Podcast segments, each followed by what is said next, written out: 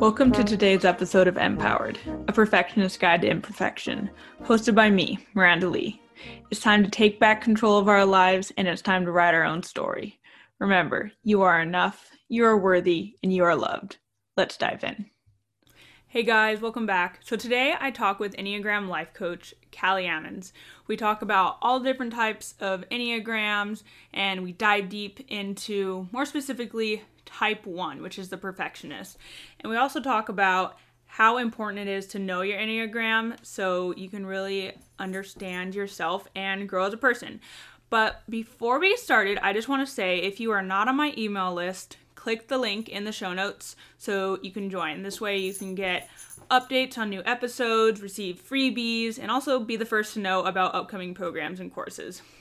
All right, so I'm super excited to learn more about Enneagrams, so let's get started. Hi, Callie. Thank you so much for coming on my podcast. I'm so excited to talk to you. I'm so excited to chat with you too, Miranda. Thanks for having me. Yeah, so introduce yourself. Tell my listeners, you know, what you do and what your business is. Yeah, absolutely. So I am Callie Ammons is my name. I'm an Enneagram life coach.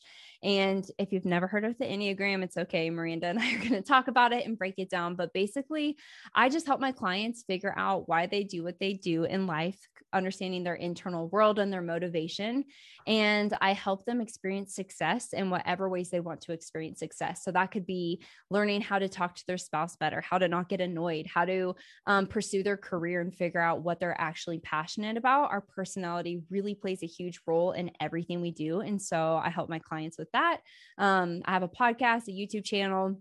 And I sell online courses as well that complement the Enneagram and help you understand yourself. Awesome. Okay, so let's go into the basics of Enneagrams. Um, so if I were to explain Enneagrams, I say it's the personality test with the numbers one through nine. Yeah. That's where my knowledge stops. So yeah. take it away. yeah. Okay. So the word sounds kind of weird. I feel like that already like throws people off where it's like Ennea what? So it's Enneagram and it just means nine points on a graph in Greek is what that comes from. So if you've ever seen the Enneagram symbol, it's a circle and you'll see the numbers one through nine, like Miranda just said, but then you see these weird lines on the graph like connecting to other numbers and it kind of looks confusing where you're like well what is even happening? But what that graph is showing us is just the nine different personalities and the lines that one number is connecting to. So each number will connect to two other numbers and that's showing you the numbers you connect to when you're healthy and unhealthy. And i'll kind of get into that further but that's actually why i love the enneagram is it's so much more than just saying like callie you're outgoing and miranda you love helping people people, but it's telling you like why. And it can tell you how sometimes you look unhealthy and sometimes you're healthy in your life. And understanding that, like, wow, I'm living in stress in my unhealthy space right now that's what's empowering is because the enneagram gives you practical things to do to get back on a healthy path so enneagram nine points on a graph numbers one through nine and if you're hearing that and thinking, like, how are there only nine different types of people in the world? Don't worry, there's not. Like, it's so complex within each type that we're all so different. So, each of us will resonate with one Enneagram type, meaning it's like the core motivation we connect with. And if you guys want to hear like more details about this, I have a podcast episode, episode 61, that really goes in depth with this. That's a great free resource to just go listen to. But I'll, I'll kind of hit on it here with Miranda a little bit. So the type one is called the perfectionist. That's the title it has. But this person's core motivation is just to be good and right in life. Um, they have like this moral compass. So let's say a type one walks into the kitchen and it's like a mess. They would probably feel guilty like walking out and leaving it that way, or like not taking care of the trash. Or you see someone doing something like ethically wrong at work, you would probably feel guilty just like shoving that under the table and moving on. So, type ones are in general very disciplined. Um, they're incredible leaders because of this moral compass and just this desire to do things right and with excellence. So, that's the perfectionist. And remember, this is like a very quick overview. There's so much more that goes into this. Then the type two is called the helper. And this person has a fear of being unwanted or unloved from people in their life, or just that they're not worthy of love. And so they're called the helper because they're really good at serving and doing things for people my mom is a type two. So she's like always having people over. She's super hospitable. Like I can call her at any time and know she's going to pick up and talk to me. But it comes from that core desire of wanting to be loved and wanted. So that's why they serve and they help so much because they believe if they're really faithful to people, they're always doing things, then people will love them in return. Um, so you can see how, like, out of all of the core fears that we all subconsciously run away from it's kind of sad like if we're all operating from that you know with the type 2 it's like oh my goodness like of course you're loved or the type 1 it's like you don't have to be perfect it's okay if you don't do things to a perfect standard but it's really this desire within each of us. Um, and i should have said this too miranda so you'll figure out your type by connecting with this core fear like you'll hear these and you might see yourself sometimes experiencing it, but there's going to be one fear that you really operate from all the time. And it's subconscious. Like you're not intentionally being like, okay, I'm scared people aren't going to love me or want me. Like you don't realize that's how you're operating. Okay, the type three. So, this is my Enneagram type. This is called the achiever, and their core fear is being seen as unsuccessful or that they're not efficient enough. They're not adding enough value to the world. And so, what we see from threes, they constantly are achieving and trying to look successful and can really put on these different personas out of um, trying to earn respect from people and being admired from others. So, again, you can see how that can be healthy and unhealthy. Type four is called the individualist. This individual experiences a wide range of emotions, like highs and lows. So their biggest fear is being seen as like flawed. They're not special, they're not unique, and something's just kind of messed up with them. So they might look at other people and be like, oh, like they're such good entrepreneurs or she's an incredible mom or they just have the best family but like I could never have that. They literally feel like almost like God messed up with them like something's just a little off in them. So their biggest desire is to be unique. They want to just be special. Um, they want to be loved and they want to know that they're loved for who they are in their own unique, special self. Type five. So this is my husband's type. This is called the thinker or investigator. They love knowledge because their core fear is being seen as incompetent or being depleted of energy. And they get energy from knowledge. So the type fives are usually sorry about that. The type fives are usually um, more introspective, they're quiet, they're reserved, and they really get recharged by being alone and by researching. And so you'll see that they can spend a lot of alone time and isolate themselves. And people kind of wonder, like, what is going on with them, which is why they're called the thinker or investigator, because they kind of take a back seat and they're always observing, they're thinking, they're very much so in their head, because that's where they find security and also gain more energy. Okay, the type six, this is called the loyalist. And this is the most common Enneagram type actually in the United States, which is just an interesting fun fact. Um, so their core fear is fear itself. So, what you see in a type six is they constantly play through worst case scenario thinking. And they're doing this out of trying to protect themselves of like, what happens if I get in a car wreck? And then they run through that of like, what would they do? How would they respond?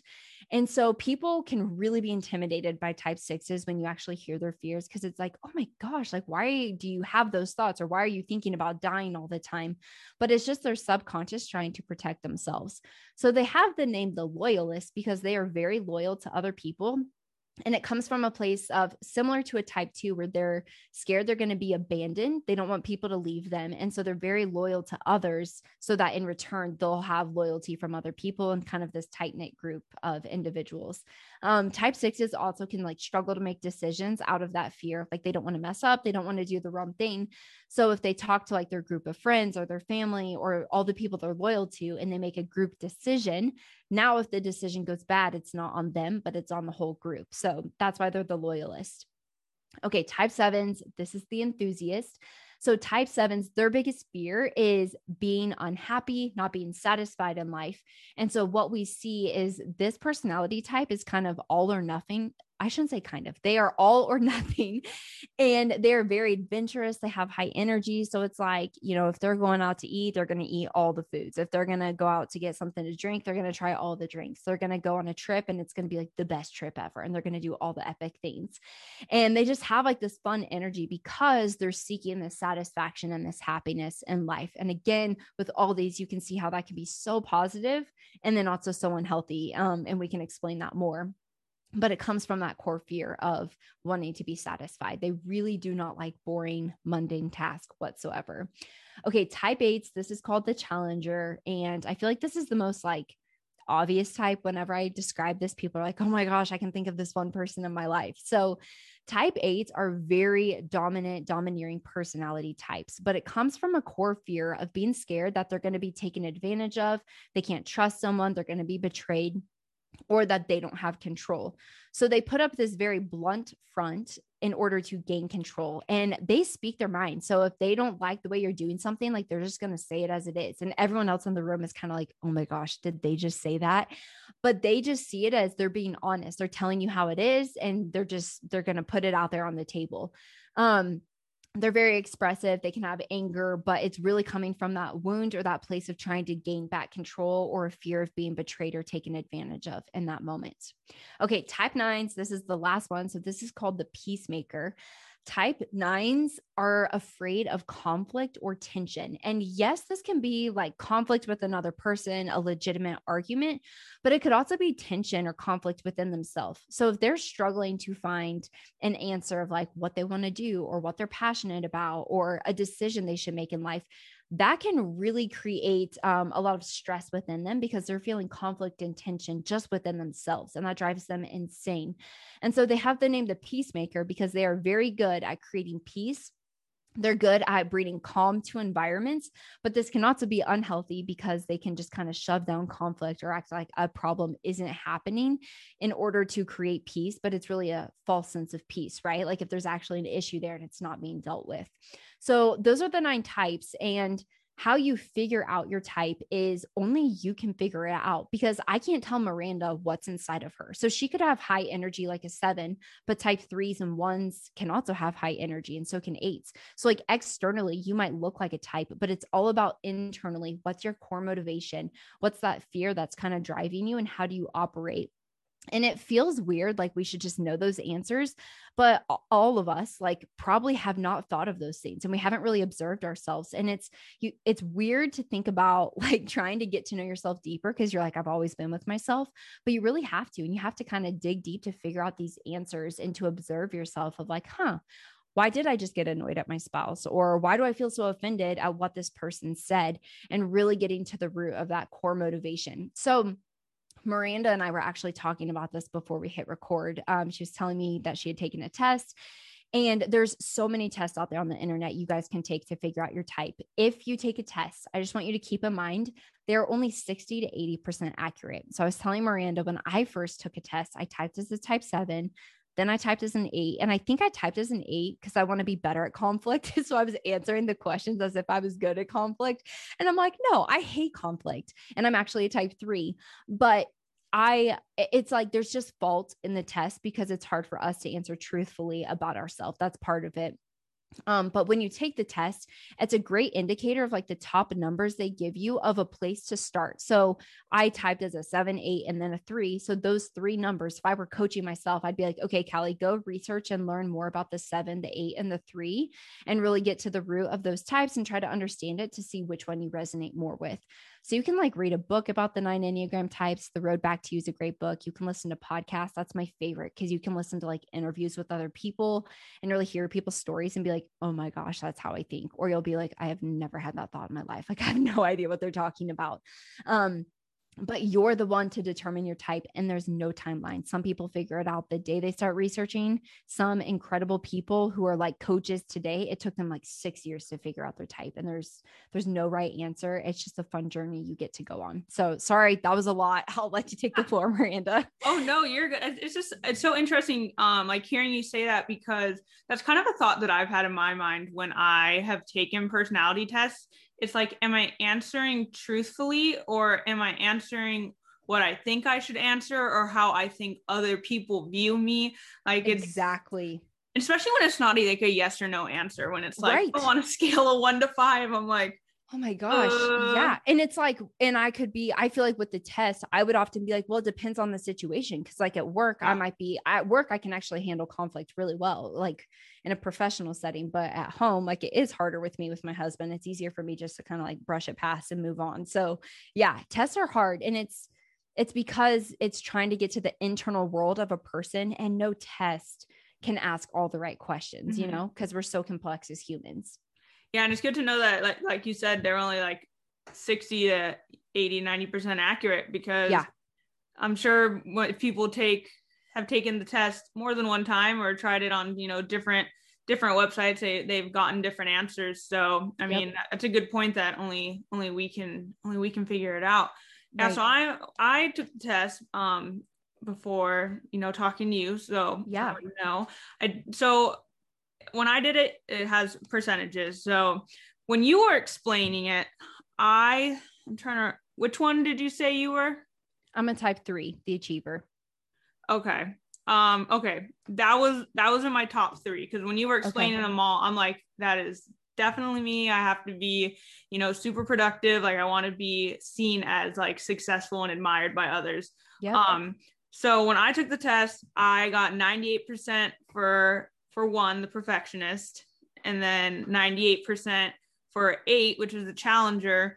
And that was when you were describing that one I'm not gonna lie, it sounded pretty negative when you were describing it. And I was like, but dang, that's me. I'm the blunt person.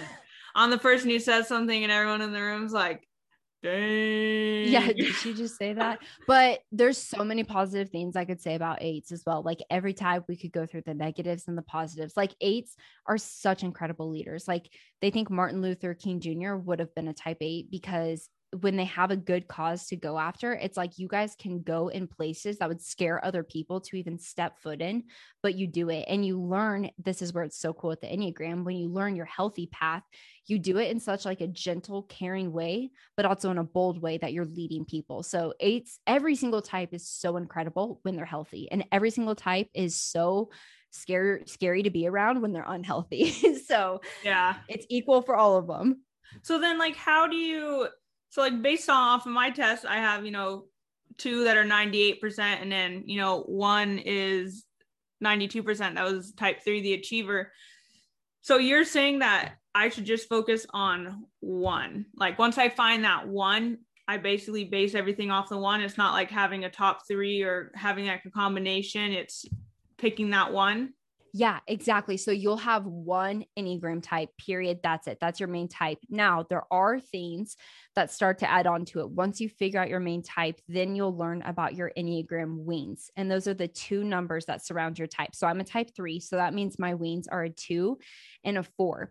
So a three wing two, so remember that's the achiever and the helper. A three wing two is going to look way more bubbly. They enjoy taking care of people, talking to them, connecting with them, really helping and serving them. Where the four, the individualist, if you guys remember that, they're kind of wider range of emotions. They kind of feel flawed. They're a little bit more reserved than like a type two. So, a three wing four, you're going to see this combination of like, yes, this person being ambitious, but also kind of retreating and being in their head and maybe struggling with different insecurities, but also maybe being more professional more creative versus a three wing two. So, the wings start to add a whole flavor and a whole new combination to your type. But first, you figure out your type, then you learn your wings. And the cool thing with your wings is you can grow in that. So, I'm primarily a three wing two. Like, to the T. That's me. But I've really been working on exercising my four wing because there's so many areas I can grow in by being a little quieter, by taking a step back, by learning how to access my creativity in a different way. And so you can grow in that, which is what's so cool. It's not just like, oh, you're doomed to your personality, but you learn how to exercise that. So then once you figure out your wings and you also know your main type, how I mentioned the different lines on the graph, which is kind of where the confusion can come in because it's like, wait, I'm connected to three numbers. So that's what you look like in health and unhealth. So me as a type three, my numbers that I connect to is a type six and a type nine. So when I'm unhealthy, I can actually look like a type nine or parts of a type nine. When I'm healthy, I can look like parts of the six. And you start to learn this about your type. So you can see how connected the Enneagram is as a whole just by talking about wings and the uh, the types that you're connected to in health and unhealth. But there's even like more layers that go into it. But that's kind of the stepping stones is like figure out your type, learn about the wings, start learning about your type in health and unhealth. And Miranda, I totally recommend like learning about all nine types. I don't ever want to overwhelm people. So I say, yes, like figure out your type, research that. But the more you do understand all nine types, you start to have compassion and empathy for the people people in your life by being like, whoa, that's how, like, that's how my husband thinks. I had no idea he had limited energy as a five. That was like so eye opening for us. and for him to learn about the three, he's like, oh my gosh, that's why you're doing things 24 7. Like I had no idea. And it's given us like a language. So learning about all nine types gives you empathy and compassion, but it does also help you learn how to become healthier and see the good parts in all nine types. But yeah, you'll you'll primarily resonate with one type.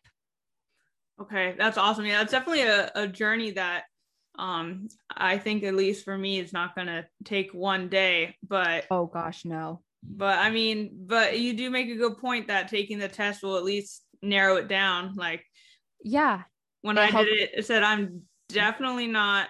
I'm definitely not the peacemaker. That was like my last one.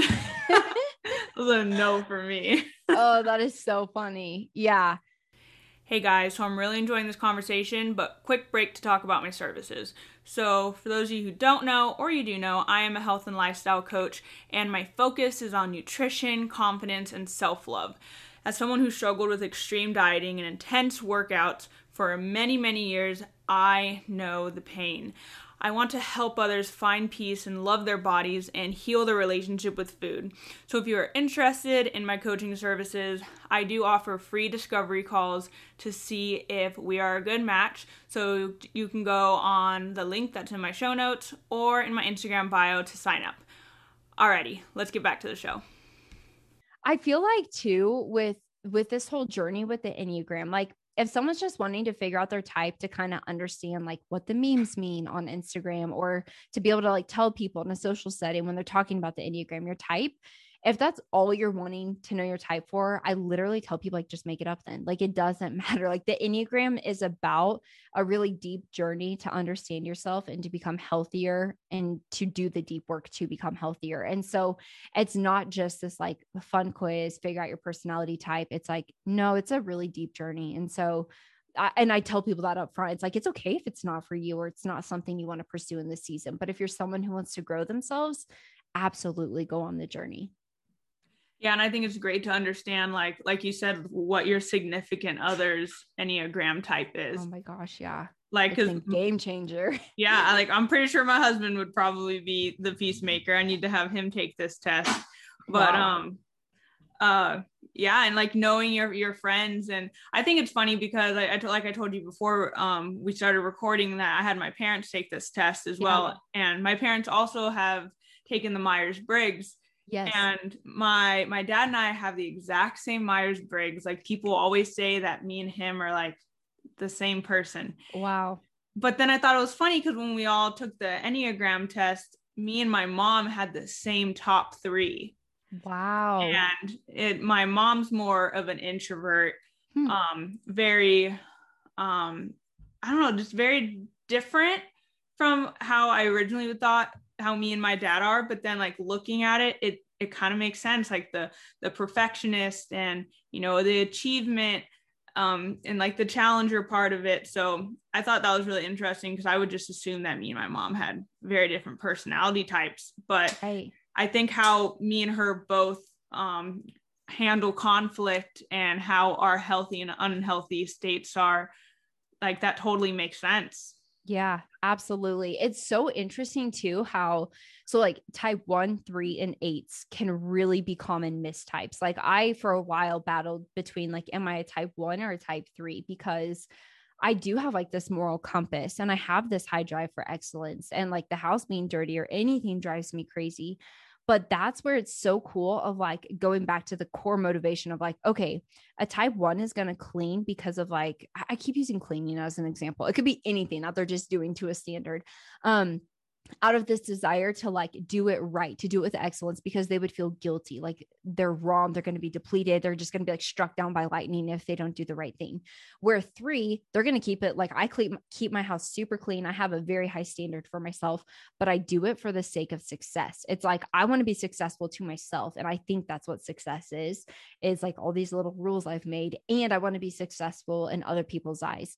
And then at 8, they want control. They want to control their environment and so maybe they have this high drive because of that. And so it's really interesting how different personalities on the Enneagram type really can be common mistypes because it's so similar externally, like they almost can look like the same person.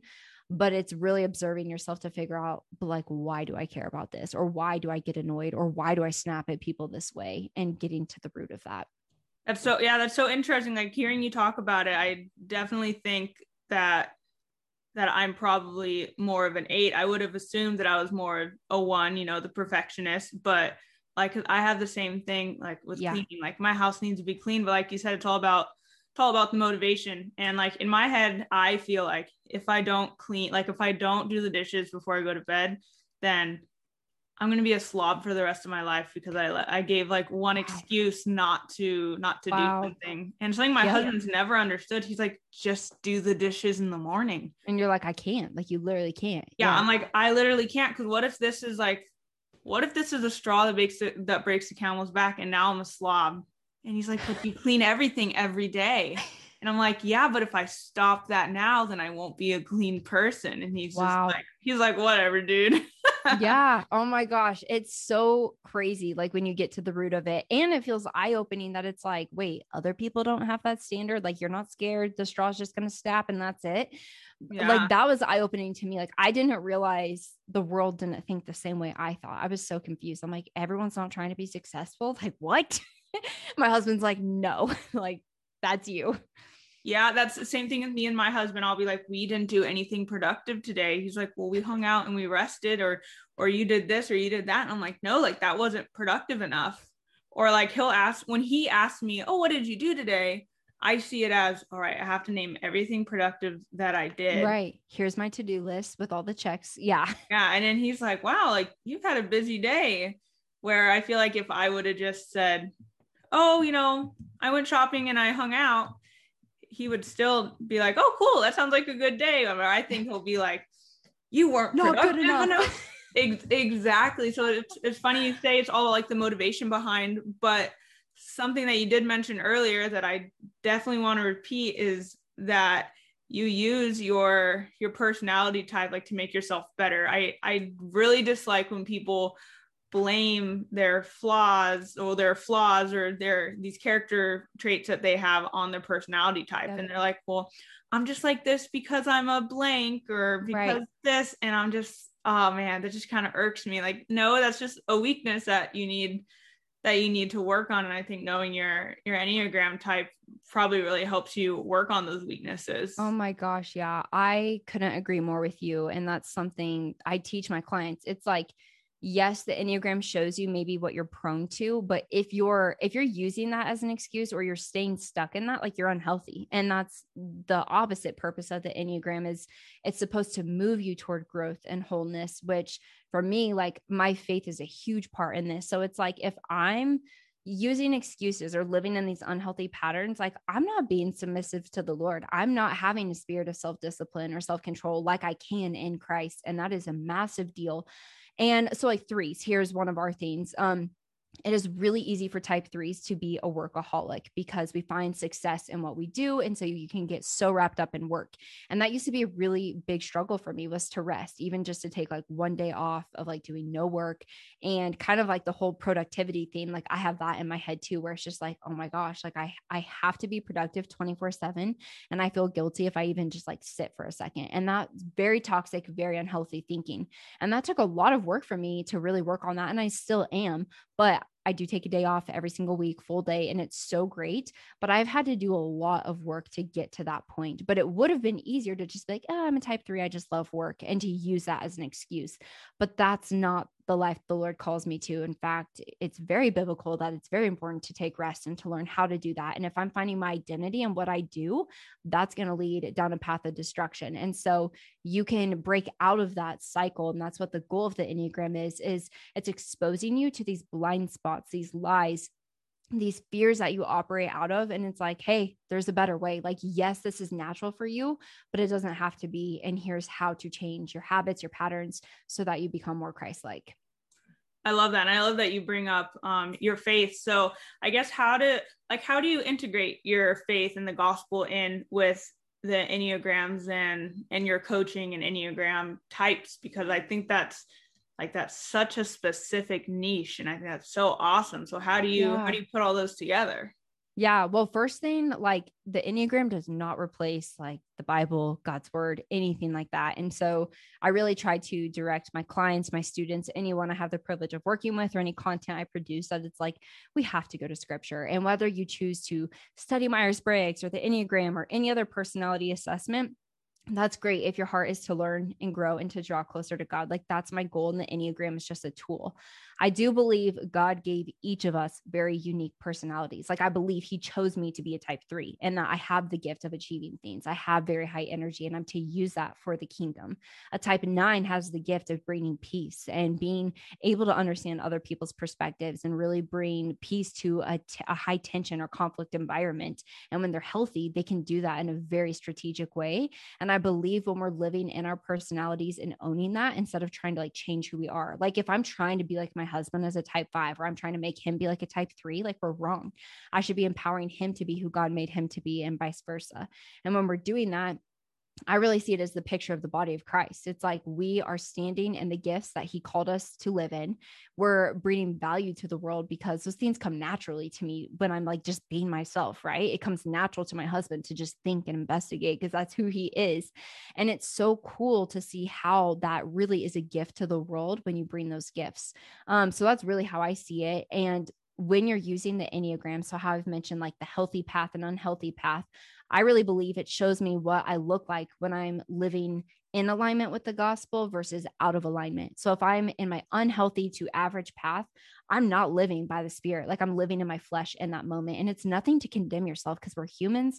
It happens throughout the day. It's not like you hit this point in your life where you're like, yes, like I'm always a healthy Enneagram three. Like, no, I can be healthy and have like a moment where I get bad news or I go through something hard and I start going to my stress path. But that's like a red flag of being like, hold up, I'm not a slave to this. Like I have freedom in Christ. What's going on here? Why do I feel so attacked? Okay. I'm finding my value in the way my house looks and my husband didn't compliment it. And so now I'm feeling offended. I'm like, he doesn't love me. But is that truth? And now I have these tools to walk through with the Holy Spirit, I believe, of like getting back to truth in the moment of like experiencing unhealth. And instead of just being like, my husband hates me because he didn't compliment me and being like annoyed and letting that affect my day, now I have tools to get back on track, back in alignment with the gospel and really allow allow my identity to be wrapped back up in him rather than this core fear of being unsuccessful or not valuable in people's eyes.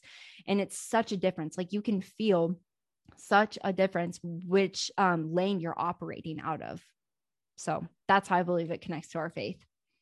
Wow, I, lo- I love that. That's that's such good points. And in hearing you talk about that, it kind of makes me think like if you would ask me 10 minutes ago I would, i'd want to ask you do we do we have the same personality um, type the same number our entire life or not and i think i would have assumed no that maybe when we were younger we don't but then and then you know just thinking about myself and my childhood and who i am now just makes me think no i think i did have the same number the same personality type but i was living it in an unhealthy way. Exactly. Exactly. That's yeah, that's what I teach is like you're born as a type and that's your type forever. But like if I'm unhealthy, I look like a nine. Like I don't even look like a three. Or if I'm healthy, I can look like a six. Or maybe you use one more wing than the other. So like there's all these layers that can kind of bring confusion of like what your actual type is. But I agree. It's like when I look back to my childhood, I totally see the core fear of the three in my childhood. And of course, like trauma, experiences, your influence, like everything can shape who you are. And as adults, like sometimes we're just trying to get back to the roots of who we are, where it's like, wait, what do I actually care about? Who am I before I was influenced or corrupted by the world? But yeah, I totally believe you're born as a type, and just the influence of the world and our experiences can kind of bring confusion of that type. But I think we can strip it down and get back to the core of who we are. So how do you figure out what personality type you are when you're unhealthy? So I'm like looking at mine. So if I'm like let's just assume that an 8 is what my personality type is. For me being healthy versus unhealthy, would I be something like unhealthy that I'm similar to or would it be something that's like really far off? Yeah. So this is where it's helpful, like why I say to keep researching the nine different types, because when you like let's say you read a book about the enneagram the road back to you the chapter on the type 8 is going to teach you what the 8 looks like in health versus health. And even as you read through those descriptions and go through all nine types you're going to be like oh my gosh that's what i look like. So an 8 is actually connected to the type 2 and the type 5 and so you could be like wow I totally start operating out of this place of like fear and retreating and kind of just wanting knowledge. And I can be more like hasteful and just kind of snippy at people. Um, that's where the research really comes in is it's not like a quick answer of like, you'll see this behavior and this behavior, but you start to understand the full picture of what an eight would look like in health and unhealth. And if someone is in an unhealthy season and like, you know, you're in a season of like struggling that's okay. Maybe your focus isn't like, I have to figure out my Enneagram type right now, but your focus is like, how do I spend more time in the word? How do I ask myself questions to figure out like what's actually going on? Like, why am I struggling to get out of bed? Why am I struggling to get in the word? Why am I struggling to talk to community? And just keep trying to like get to a healthier place, like day by day, slow steps. And as you get to a more whole and complete place, like you might be in a better headspace to figure out your Enneagram type. Like I think if I would have tried to figure out my type um, in my early, early 20s, like late teen years, I don't think I would have been able to figure it out because as a three, I was so unhealthy and being so many different personas and people that I felt like I had 20 personalities depending on what friend group I was with. And so I personally had to do some work to get healthy in order to figure that out. So this might be a really dumb question, but I'm no. thinking it what personality type do you think Jesus would have been? Oh my gosh, people have asked that. And I heard another Enneagram teacher answer this way. And I totally agree with him. I think he's all nine types. Like, I literally think you see the perfectionistic characteristics in him, the helper, the achiever, individualist, like all of it. And that's the cool thing is like, he holds all of that and then he puts pieces of his image within each of us. Oh, I love that. That's such, that's such a good answer. That's that's great because yeah, he's he's all nine and we're just, you know, we are made in his image. So we're just exactly that.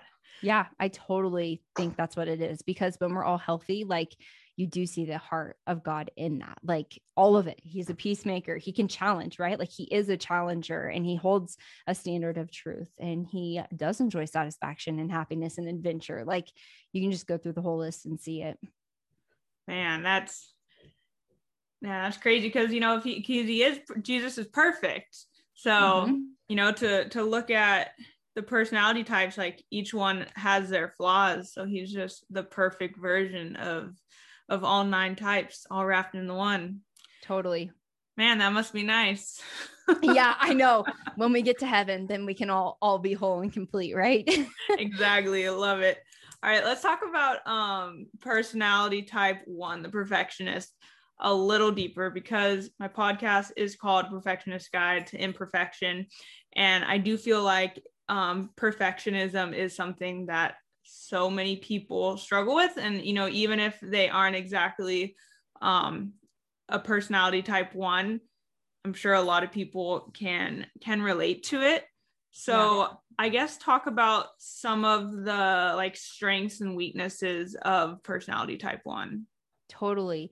Yeah, I agree. I think like perfectionism can be in like any human. And it just goes back to that motivation of like, why do I as a three want to be perfect, you know, or why do you as an eight, if you are an eight, want to be perfect? But I love that. That is the name of your podcast. Like that is so awesome. Um, yeah. I, so I think some of the strengths really is the standard for excellence and detail like I think of the type ones in my life and just how they like don't forget anything. Like they're incredible wedding planners. They're incredible with like lists, details, managing their homes, taking care of their work, and they keep other people at a really high level um, just for standard of excellence, which I really do believe that is the heart of God in everything we do, like working unto the Lord. Uh, for him unto wow why am i butchering this verse working unto the lord why am I butchering this? What is that verse? You got it's because you're not a type one, you're not a perfectionist. it's working for him and not for men, is what I'm trying to say. But wow, I cannot go. remember that verse word for word. Yeah, type ones. You can message me and send me the reference and correct me. it is funny on Instagram. Like if I ever have typos or something, type ones will message me. They're like, sorry, I'm a type one and I have to correct you. And I'm like, thank you for that. I appreciate it but it, it's that example that it's like they have such a standard for excellence and detail and it's second nature to them where other types or other individuals who maybe don't have that standard it's not that they're trying to slack they just don't even see the mistake. And I think one of my old bosses probably would have been a type one, definitely has perfectionistic uh, tendencies. And he really did teach me to have an eye for detail that I didn't naturally have, but he helped me to see things when I, I, used to manage a Starbucks store. So when I would walk into my store, like I could just see something that was crooked on the shelf that I wouldn't have noticed before. And he would just help me really analyze the place. So I think that's a strength. Now, a weakness is becoming overcritical. So type ones, like the actual Enneagram type, has an inner critic in their head. And that critic is really hard on them and also other people, just pointing out constant flaws. And that's the work type ones have to do is really listening to the voice of the Holy Spirit over the critic and that can be challenging because it might just come out of their mouth. Like they might correct their spouse or their child in a really harsh way. And it can come across to other people like, I'm never good enough. I can't live up to this person's standards. And it can just be really defeating. So I think there is a balance and some wisdom and tact that type ones have to use, or anyone who has perfectionistic tendencies to really think through, like, okay, how do I help these people have a standard of excellence? But how do I also not like hold a whip to them or make them feel like they're never good enough and just defeat them, but really making sure they're creating space to affirm those around them, to appreciate what they are doing, and give people space to grow and to evolve as a human because your standard is really high and it's great that you have that standard. But some people may not be capable of achieving your standard today. So let them keep evolving. Yeah, that, that makes me really relate to the perfectionist. Like I said, I got 98% for eight and one.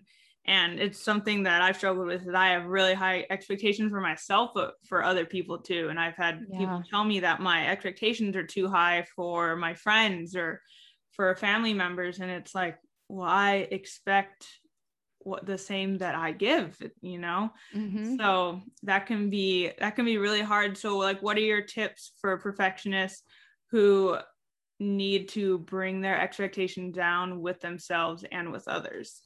Okay, this story's kind of silly, but this visual literally has helped me with this. So I'm going to give it to you guys too so that this can pop in your head. So I drove like a 2003 Honda Civic for like several years. Like we just replaced our car this past year and upgraded to a nicer one. But this little car was so cute but it struggled to go fast on the highway. Like it took forever just to get up to 60 miles an hour. And I could like hit the gas pedal as hard as I wanted. And it was just like the, the, the like took forever. And one time I'm getting on the highway, I'm actually late somewhere. So like I'm wishing my car would go faster. I'm like, this is so annoying. But I'm like, you know, full on going as hard as I can. And it's like 30 miles, 35, 40. And this guy on the on ramp, like there wasn't even two lanes, it was one lane, but like on like the bumper um the bumpers like literally drove over it and flips me off and he's like yelling at me because how slow I'm going like he's annoyed and in that moment I looked at him just kind of smiled and in my head I thought like dude I'm annoyed at my car too like I'm so sorry it's physically not capable of going faster and I wish it could and that's annoying to me as well and in that moment, the Lord was like, Callie, and that's you with other people. And I like scratched my head. I'm literally like, I'm sorry, Lord. Like, what? And he's like, that's you. Like, you have high energy. You love to achieve things. You like having 30 things on your plate and you actually thrive with that. And you're the guy flying past people, getting annoyed at them for not keeping up with you. And you're wrong because they are not capable of doing that. And I I was like in my car, like driving on the highway, like in tears. I'm like, oh my gosh, I'm so sorry. Because being in that seat, I like felt embarrassed. I felt sorry. I wanted to like explain myself to the dude of like, I'm so sorry about my car. Like, I wish it could go fast too. But I'm like, wow, I probably make other people feel that way every single day where like they feel bad. So, like, my husband, he's even told me that he's like, I feel bad that like I can't do all the things you do throughout the day and it like drains me. And I'm like, that is so sad. Like, he shouldn't feel bad for who he is. And I shouldn't feel bad for who I am because God made him in a very specific way. In fact, my husband's taught me how to slow down and rest. And that's a gift that he's brought to our family because we would probably be very unhealthy if I were just like full force doing my thing. And anyway, so that visual, when I like have expectations for people as well, and it's like, gosh, why can't they keep up? Or why aren't they faster? Or why are they so slow? Or why did they not clean up the kitchen the way I would? It's like that picture of it's not that I'm better, but it's like stop expecting people to be to my standard because I'm not God. And why why should I expect someone to live up to these rules and expectations Callie's made up when that's not what the Lord's calling them to do? And they may not be capable, and that's okay that they're not capable to do the thing. Because guess what? There's other things in life I'm not capable to do that could frustrate other people as well. And we're all on a journey of growth. And so just giving people grace and compassion and also releasing that and letting it be okay that you're a little different than other people, but quit trying to force them to be like you. So that visual literally pops in my head all the time of my little Honda, like just going so slow. And I'm just like, it makes me smile in the moment when I'm annoyed at someone. And I'm like, that's right. Okay. It's okay. Like I can give them space and time to get up to speed to where they're supposed to go in their lane. And I can relate to that on two levels. One, I have a Honda Civic, so I know. Yes. Hondas are great. They're reliable, but man, you just you got the pedal all the way down to the floor and it's still taking its sweet time. But then I, I relate to that too because I I feel like I'm always go go go trying my best and it's like it's it's unfair to expect the same from others when it's yeah. that's not what their gift is and that's not what you know they strive to do or what they're capable of. Yeah.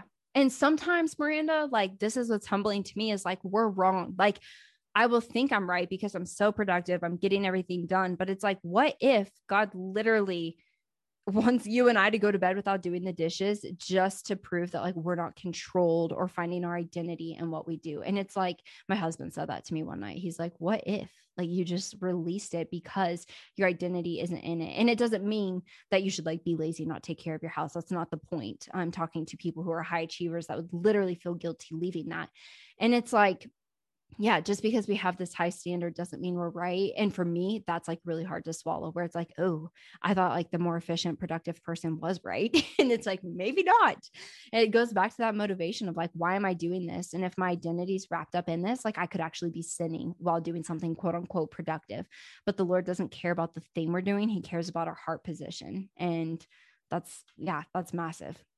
Mm, I love that. It's, it's so good. God just cares about our heart and if there was like one personality type, like one Enneagram number that was right, you know, first of all, God, Jesus would have been that Enneagram number. Yeah. but, you know, it would, there would only be like one successful Enneagram type. And there's, and there's not, there's yeah. successful people on all levels of the, of the scale one to nine. And yep. I think it's, you know, just how you're living it out. And if you are on the healthy spectrum versus the unhealthy spectrum, so um talking about you know our our husbands and their types of personality types so i know like people say this with um like i don't believe in horoscopes and people are like oh these two go together these two go together yeah. is there is there something similar like that with the enneagram types or is it possible for two two type ones like two perfectionists to be together or is that going to be yeah. toxic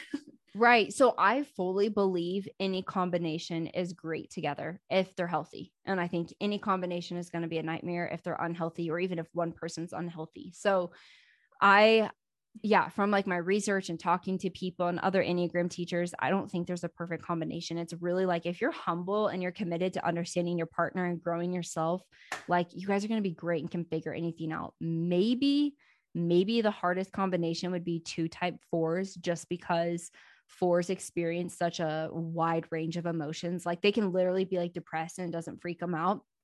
And then they can be like super happy. But if you have two type fours that are kind of like in a depressive state, fours often need people to pull them out of that. And so I could see how that could be more challenging, but I want to be so careful to say that, that I'm like, two healthy fours would be incredible as well. So, yeah, I think it's all about your mindset and your, again, your heart position. Like, if you guys are both humble and committed to like understanding each other and growth and learning, you're going to be a powerhouse together.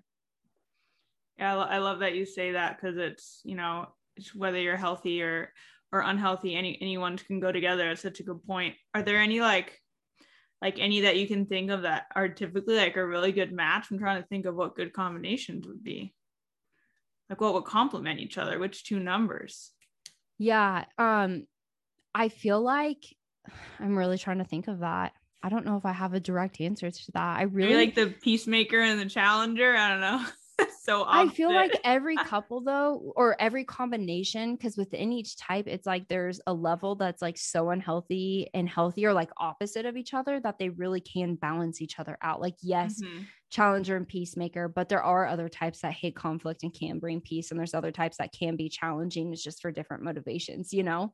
So I really, gosh, yeah, I feel like every type has a good balance like when you combine any of them um we didn't go through this and like this is deeper as you guys want to like continue your enneagram journey but there's three different triads which is the heart triad the head triad and the gut triad which means the gut triad responds more like with anger just kind of like quick reactive. That's eight nines and ones. The heart triad is twos threes and fours. They lead with their feelings and emotions. And then the head triad is five sixes and sevens. They love logic. They love facts. They kind of find security in that. So i can see how like a couple within each triad or clearly not all three of them, but like two different triads could really complement each other. So, like, I'm in the feeling triad, my husband's in the head, and he's really taught me how to access like logic and facts while still using emotions. But I used to make like purely emotional decisions, you know, and like that's a hot mess. But I've taught him how to use his emotions and not just logic. So, yeah, I feel like that wasn't a good answer for you. I really just think any combination is going to be awesome together. No, I think that's a great answer because I feel like people do just want like a straightforward, like, give me the answer. But yeah, you know, it's just as long as you guys are are healthy or on that healthy end, you know, you can compliment any number. And I love hearing that. It even makes me think of um like the love languages. I, I wouldn't say to necessarily say like put a certain to love language together. I mean, probably two who like the same would be easier, but as long as yeah. you understand the other person's love language, mm-hmm. like my husband loves physical touch, like that's his love language, and that's not my love language at all. I prefer, you know, gifts. Mm-hmm. And you know, if I can give him gifts all day, and he's not going to feel loved if I yeah. don't if I if I don't show physical touch. So it just makes you think of enneagrams too. Like you have to understand your partner, your friends, your um your family members enneagram type if you truly want to have that deeper connection with them so right. that you can really Absolutely. connect yeah it's so true so what are some growth tips that you have for um I guess any of them in general but more specifically the perfectionists? Yeah. Um okay, so growth tips is kind of backing up what I said earlier about researching like the more you understand your type and what's healthy and unhealthy, then that's going to give you practical things to do in the moment. So, like for a type one, having that inner critic where they're super critical of people, well, maybe someone listening is harder on themselves than other people. Maybe someone else listening is harder on their family members, someone else is harder on their friends. So, understanding kind of your weak point and like what what really comes up, what your blind spot is, is going to give you strategies and clarity of like, okay, how with my husband can I practice practice not being as critical? How, with my best friend, can I practice communicating what I'm trying to communicate without just sounding so harsh and like holding her to a standard that she can't obtain?